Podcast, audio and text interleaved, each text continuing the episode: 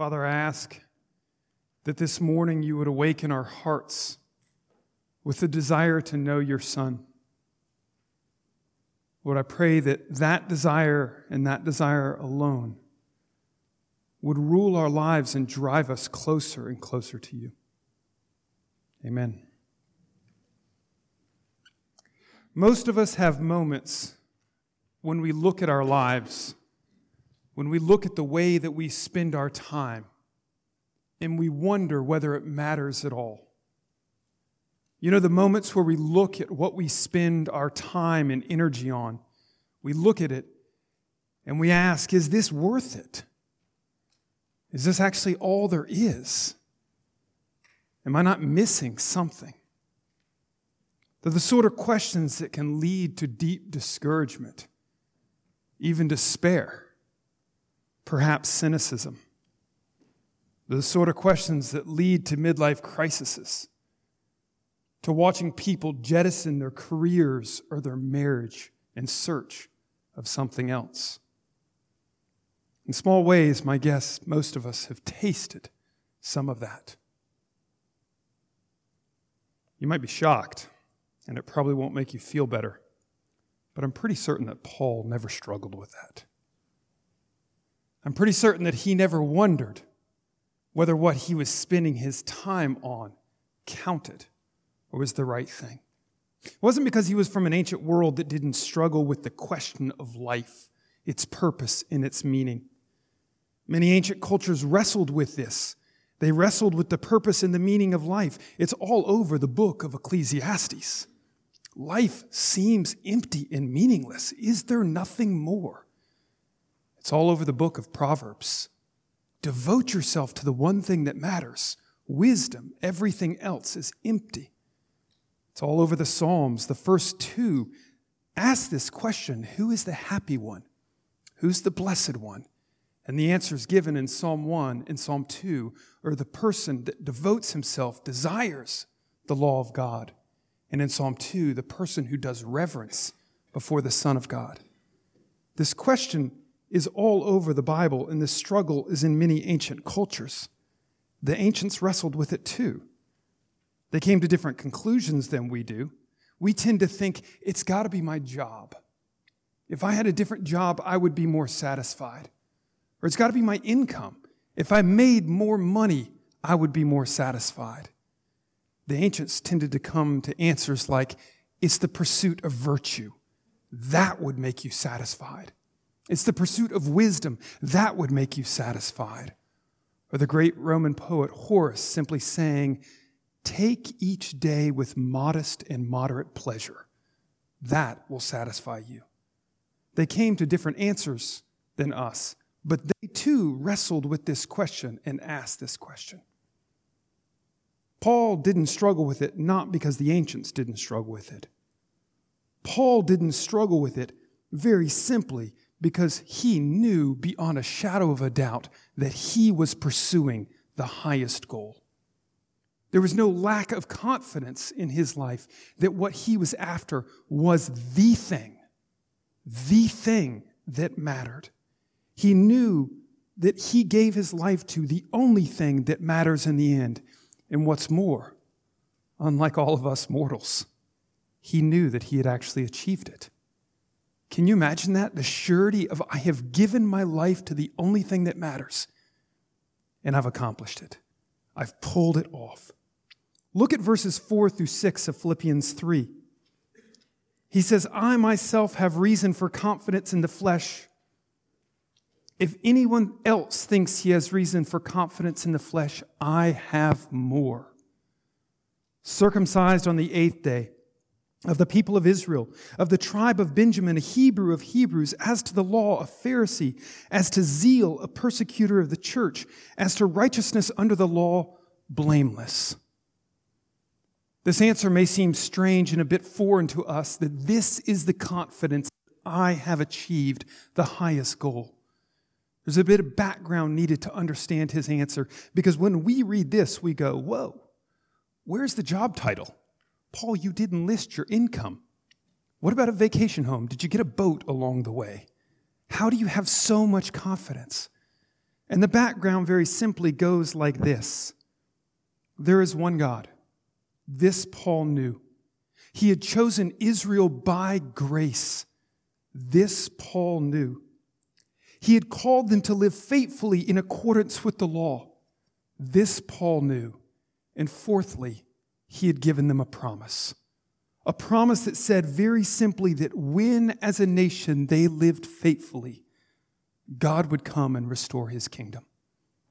In that moment, all things would be put right. Creation would be restored to God, every enemy of God destroyed, and all things would be in perfect peace, flourishing, and harmony. In that moment when the nation was faithful, all the promises would come to pass, God would return, and the people would be at peace with their Lord. This is the background. This is what Paul knew. To be righteous, then, what Paul says of himself, as to the righteousness which is found in the law, I was blameless. To be righteous was to be one of the faithful who trusted and obeyed God no matter what. To be another Abraham, to be another Deborah, to be another Caleb, to be somebody who said, if God says walk, I will walk. If God says stop, I will stop. I will do whatever he says. To be faithful and true, obedient to him. To be zealous. This other thing that he says about himself as to zeal, a persecutor of the church, to be zealous was to be actively fighting and working to bring this kingdom about. It was to be on God's side, fighting for purity in the nation, fighting for righteousness. It was to be an Elijah, opposing the priest of Baal. It was to be a Phinehas, stopping the idolatry and immorality on the plains of Moab. It was to be Mattathias, the father of the Maccabees, turning back the tide of idolatry in the very temple itself. To be zealous was to be fighting for Israel's purity, to be on God's side. A perfect example of what zealous meant to Paul is in that quotation that's said of Jesus when he cleansed the temple. You remember it? Zeal for my Father's house will consume me. That's what zeal looked like in action. I'm fighting for God's purity. I'm fighting for God's purity. With that understanding, Paul's persecution of the church makes perfect sense. These people are polluting the kingdom of God. They're risking the promises not come true because they're blaspheming. They're calling this dead man the Messiah. And Paul's persecution of them is in perfect line with the zeal that you see of the great figures of old saying, I am on God's side and I'm fighting for God. Paul understood that there was no higher goal than being righteous, being faithful to God, and striving with all of one's might for the sake of the kingdom of God. And his assessment of himself is very simply, I was perfect. I nailed it. He was fighting for the highest thing. And he says, I devoted myself to that highest thing. And I did it with all of my strength. I left nothing behind. We all know of those people, or at least we've heard of those people, who leave nothing behind in the pursuit of some goal. We think about the Michael Jordans or the Serena Williams, the Roger Federers. Or in a different field, we think about the Beethovens or the Mozarts, or in a totally different field, we think about Virgil, so devoted to his craft of poetry that he spent 10 years on a single poem, perfecting it line by line. We've heard of these people who devote themselves to a cause, to devote themselves to an end, and do it with all of their wisdom, all of their strength, who are better at anyone else at what they do, and who are content with nothing short of perfection, who are relentless for that final goal. Paul was like this, yet his pursuit was higher than theirs. His pursuit was the highest pursuit of all. Righteousness at the hand of God, the purity of the kingdom of God, zeal for the kingdom of God. Like I said, he never struggled with that question of, am I devoting my life to the right thing? Is it worth it? Am I doing a good job? His answer was yes, yes, yes. I have given it everything, and I'm aimed in the right direction. How startling is it then How startling is it then that he declares in verse 7, "But whatever gain I had, I counted as loss for the sake of Christ." How startling is it that he looks back on his life and said, "I was aimed in the right direction and I gave everything, and yet all of it was useless. It was in my way. It was something to be discarded. None of it mattered." How startling is it to see a person who's done it perfectly say it was empty. He discovered something when he met the Messiah. He discovered that God was indeed building his kingdom and indeed restoring all of creation. He discovered that those very promises that his whole life hung on were actually true and coming to pass. The vision that he was working towards wasn't wrong. He discovered that God was building his kingdom. But what was so stunning to him is that he was building his kingdom in the life and death of Jesus. That all of creation was being restored. Indeed, it was. The promises were coming to pass. But they were coming to pass in Jesus and in Jesus alone. The only thing then Paul realized that mattered was not his effort, but very simply was, am I close to Jesus? If God is remaking all of creation in the life of Jesus, the only thing that matters is, do I know him? Am I bound close to him? You remember the idea of righteousness, the inner circle, the Abrahams, the Calebs, the Deborahs. The inner circles now are very simply those who are clothed in the righteousness of Jesus. Those who are close to him, overshadowed by his righteousness. You remember by the zeal, the zealous ones, the Elijahs, those fighting for the kingdom of God? Now, those have been replaced with those who have very simply been rescued by the zeal of Jesus. Everything is undone and remade in the life of Jesus. And although the pursuit is right, God is making his kingdom. How he's doing it has changed completely. Everything was redefined in the Messiah.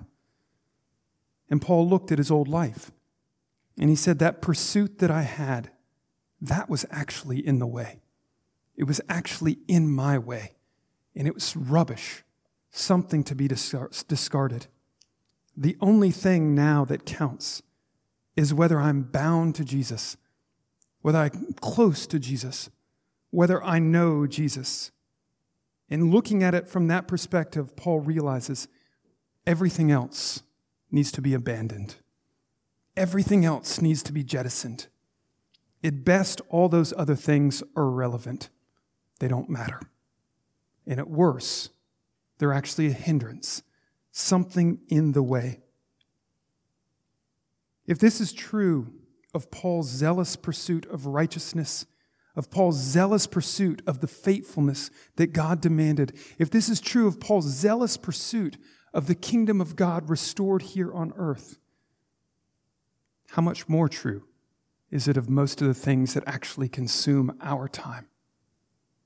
If this is true of the higher thing, how much more true is it of all the lesser things that we spend our time on? If God is actually building anew his kingdom, but he's doing it in the life and death of Jesus, if the only thing that actually matters, if the only thing that matters for you and for me is actually our proximity to Jesus, what does that say about most of the things that we actually spend our time on, most of the ways that we actually normally use our money?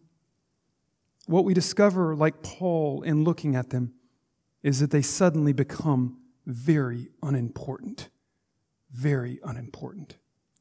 If God is actually building his kingdom, restoring all of creation, aimed at this destination where there will be a new heaven and a new earth, and all things will be wrapped up, summed up in the Son, and handed as a gift to the Father. If this is what God is doing, what does our status or success at work matter?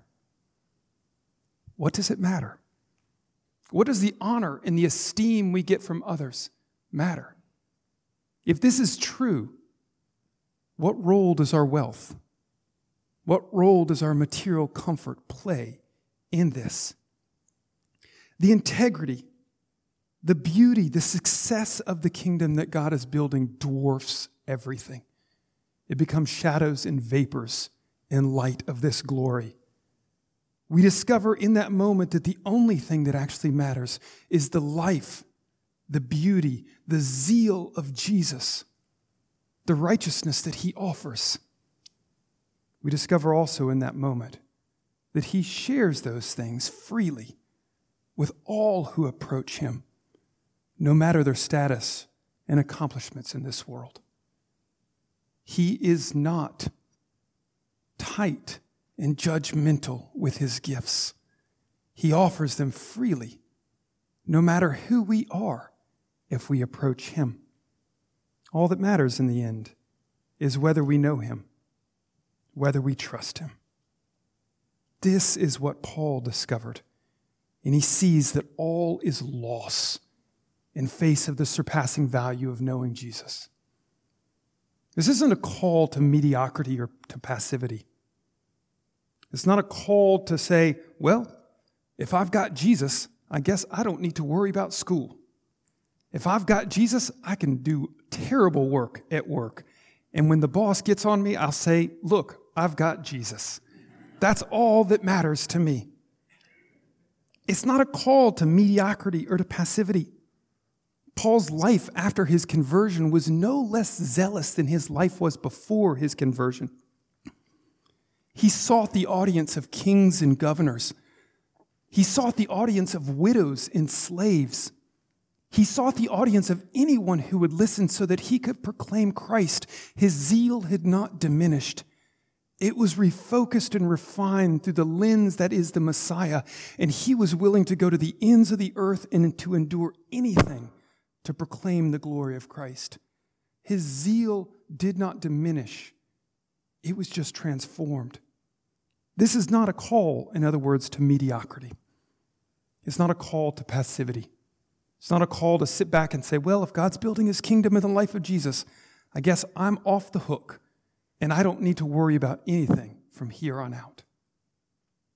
This is a call to transform priorities. That's the point. It's a call to a change in what we value, a transformation of what matters to us. The point is simple, that in light of the kingdom of God, only one thing truly matters in the end, and that is very simply, are you bound to the Messiah? Do you know him? Does he occupy your heart, your mind, your strength? This is what matters in the end. Is he your highest pursuit? Is he your highest desire? Does he rank above all else? Again, not a call to passivity, a call to transformed priorities. We are called to be like people who, like David, would say in Psalm 42, as the deer pants for the water brooks, so pants my soul for you, O God. My soul thirsts for God, for the living God. When shall I come and appear before God?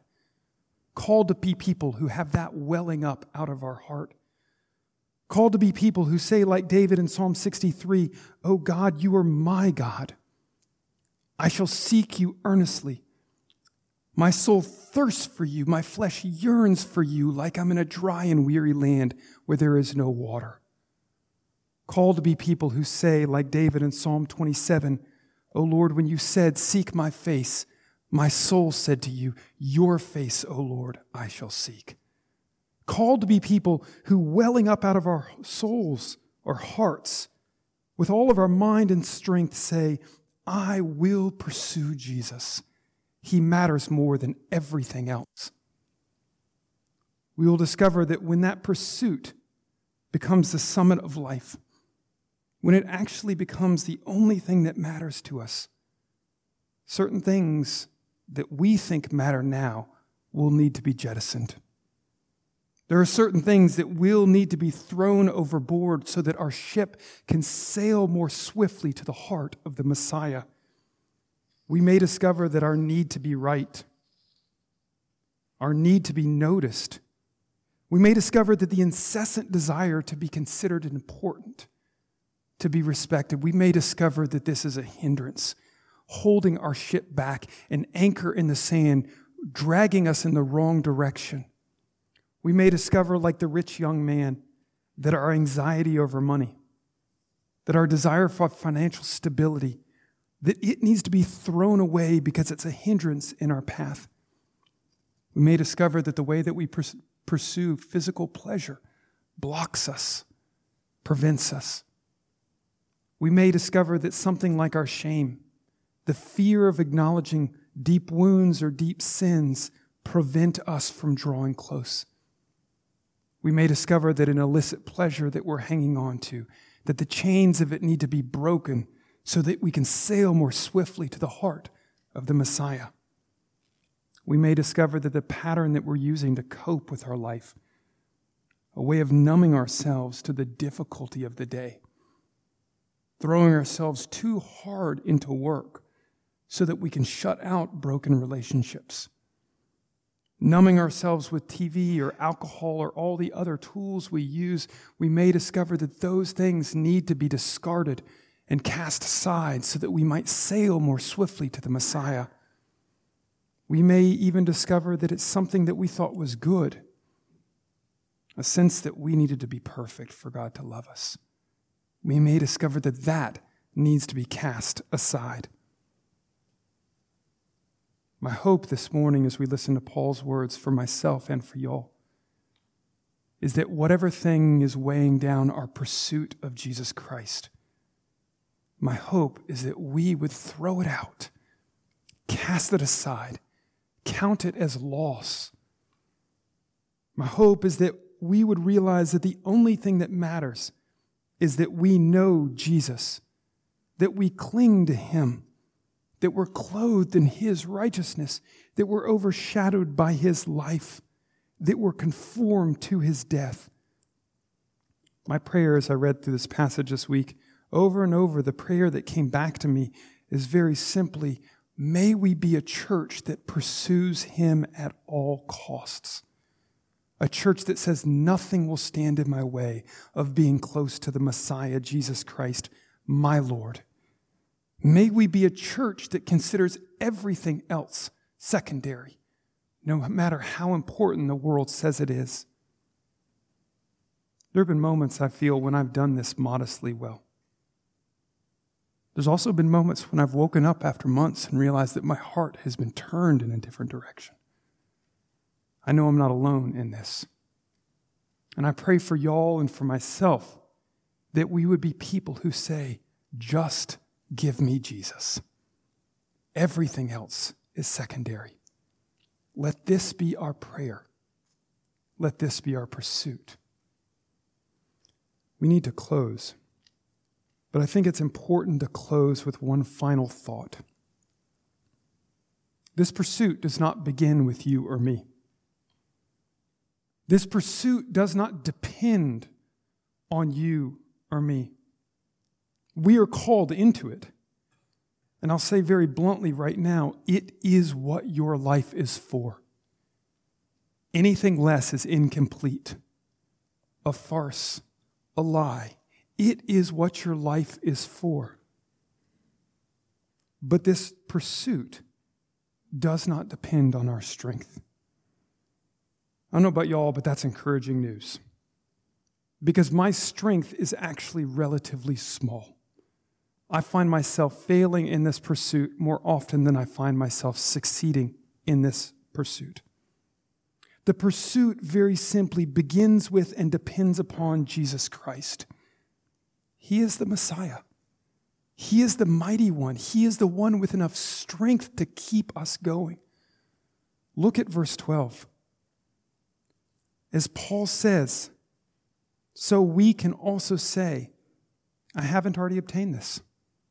I've not yet become perfect. That's encouraging. We have not yet become perfect. As Paul said, but yet I press on to make it my own. I will step towards Jesus one more day.